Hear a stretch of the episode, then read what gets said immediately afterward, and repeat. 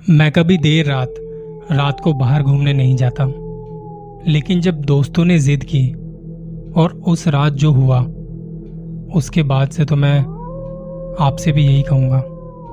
कहीं कोई आपका इंतज़ार तो नहीं कर रहा? मेरा नाम सूरज है और मैं नागपुर का रहने वाला हूँ।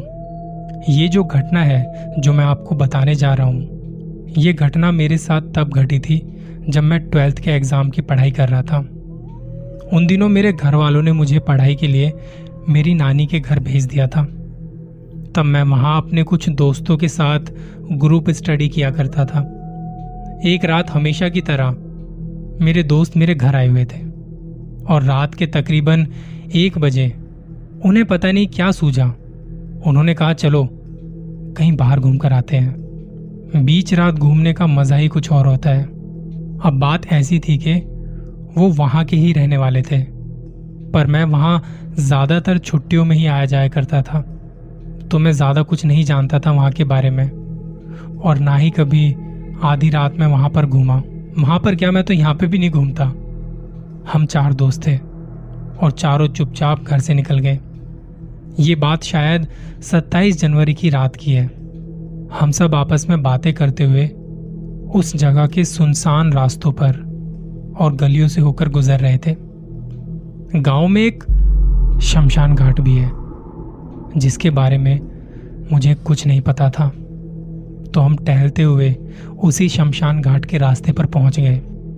उस दिन ठंड बहुत ज़्यादा थी तो मेरे एक दोस्त रिहान ने अपनी पॉकेट से सिगरेट निकाली और सिगरेट जलाकर वो हमारे साथ चलने लगा। हम सब मस्ती करते हुए आगे आगे चलते जा रहे थे। तभी मेरे दोस्त रिहान को एक अजीब सी आवाज़ सुनाई दी। जैसा उसका नाम लेकर उसे कोई बुला रहा है। उसने हमसे कहा भी कि उसे कोई पुकार रहा था। हमने आसपास देखा पर वहाँ पे सब शांत था।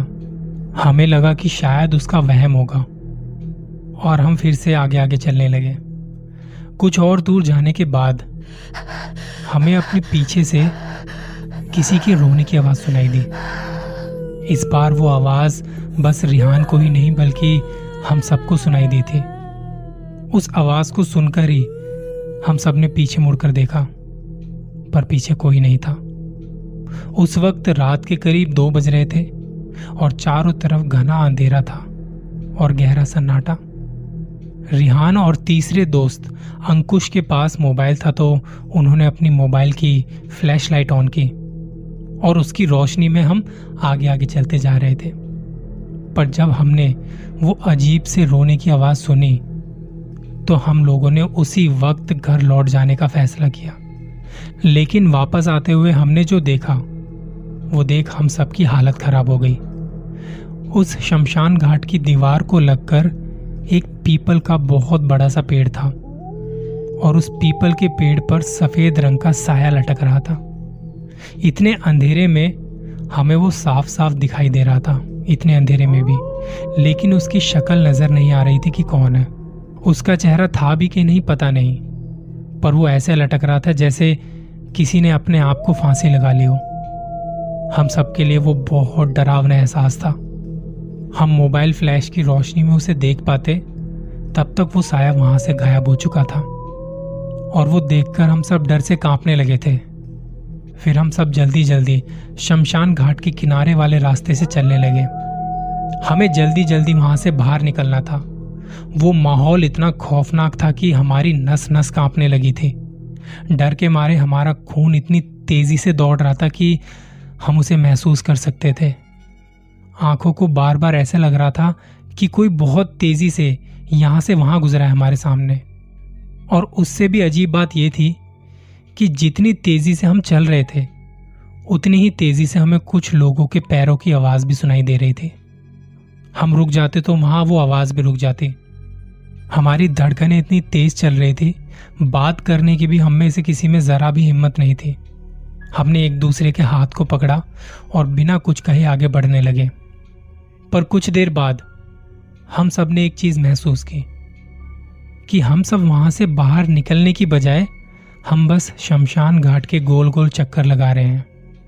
हम कहीं जा नहीं रहे थे, बस उसी जगह पर गोल गोल घूम रहे थे। तब रिहान ने कांपती हुई आवाज़ में कहा, दोस्तों, ये कोई छलावा है। कोई चीज़ है जो हमें यहाँ रोक रही है। वो नहीं चाहती कि हम यहाँ से बाहर जाएँ। और बस क्या था? वो सुनते ही हम सबके रोंगटे खड़े हो गए। तब रिहान ने सबको आगे खींचते हुए कहा अगर ये छलावा है तो कुछ मत करो, बस चलते रहो। जब तक कि ये रास्ता खत्म नहीं हो जाता, हम फिर तेज़ी से चलने लगे। हमारे चलने के साथ ही पैरों की आवाज़ बहुत तेज तेज होती जा रही थी। तो हम बिना बात किए वहाँ से चुपचाप बस चल रहे थे, चलते जा रहे थे। मेरे लिए तो यह एहसास मौत के बराबर था। मुझे अंदर से लग रहा था कि ना जाने क्यों मैं इन सब चक्करों में पड़ गया। और ऊपर से घर वालों को भी कुछ नहीं पता। और तभी रिहान ने कहा, अरे, मोबाइल है ना? चलो किसी को फ़ोन लगाकर यहाँ बुला लेते हैं। पर जब उसने अपना मोबाइल देखा तो उसमें जरा भी नेटवर्क नहीं था। वो देखते ही अंकुश ने भी अपने मोबाइल को चेक किया, पर उसके फ़ोन में भी कोई नेटवर्क नहीं था। तभी रिहान ने फिर से कहा कि ये कोई छलावा है, तुम बस चलते रहो।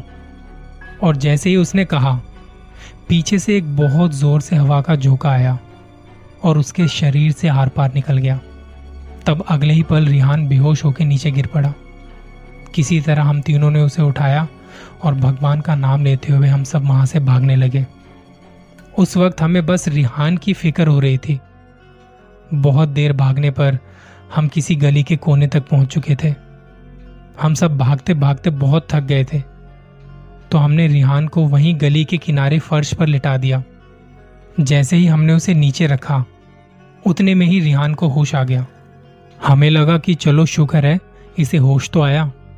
लेकिन हमें यह जरा भी नहीं पता था कि इसके आगे और बुरा होने वाला है।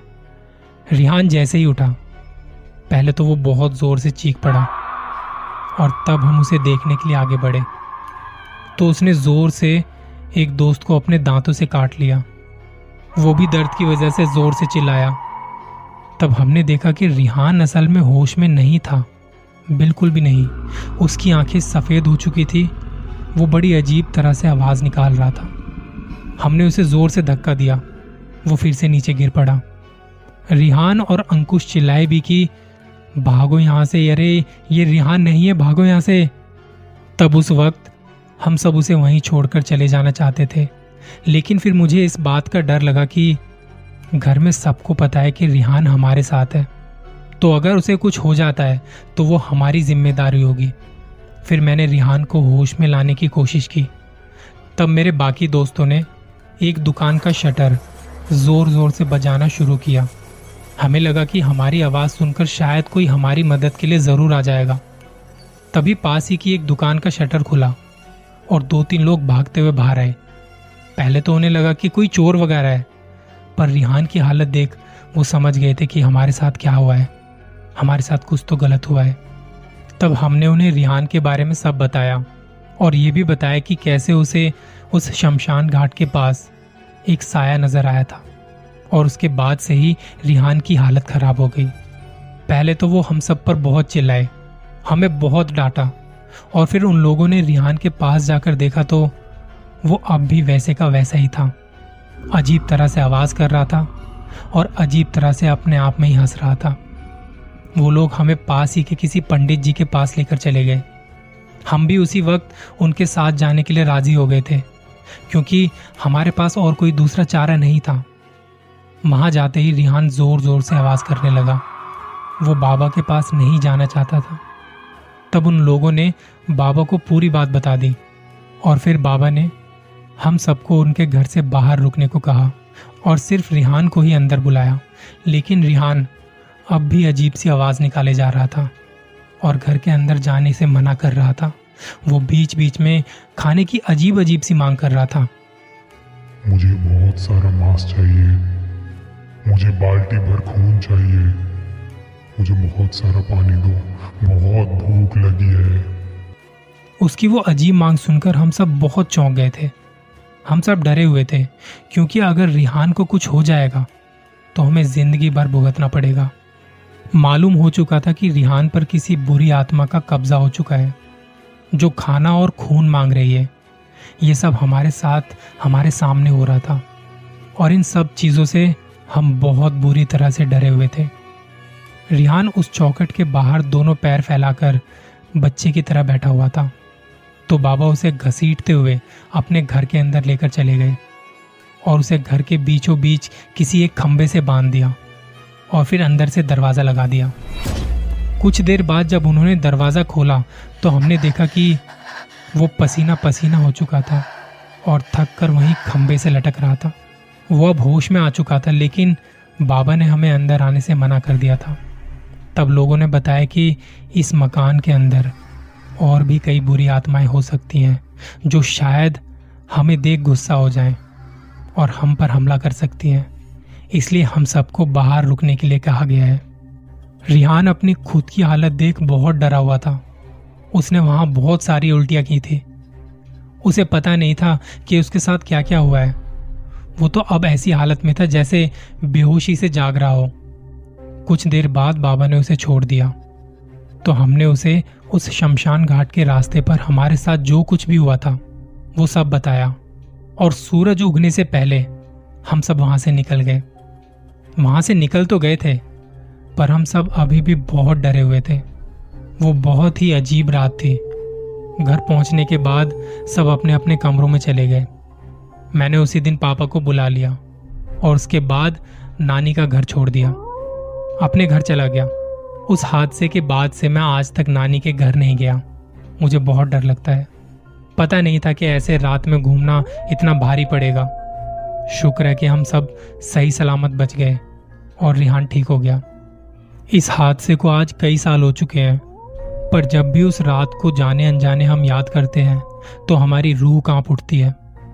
मैं तो यही कहूँगा कि रात को ऐसे कहीं घूमने ना जाएँ।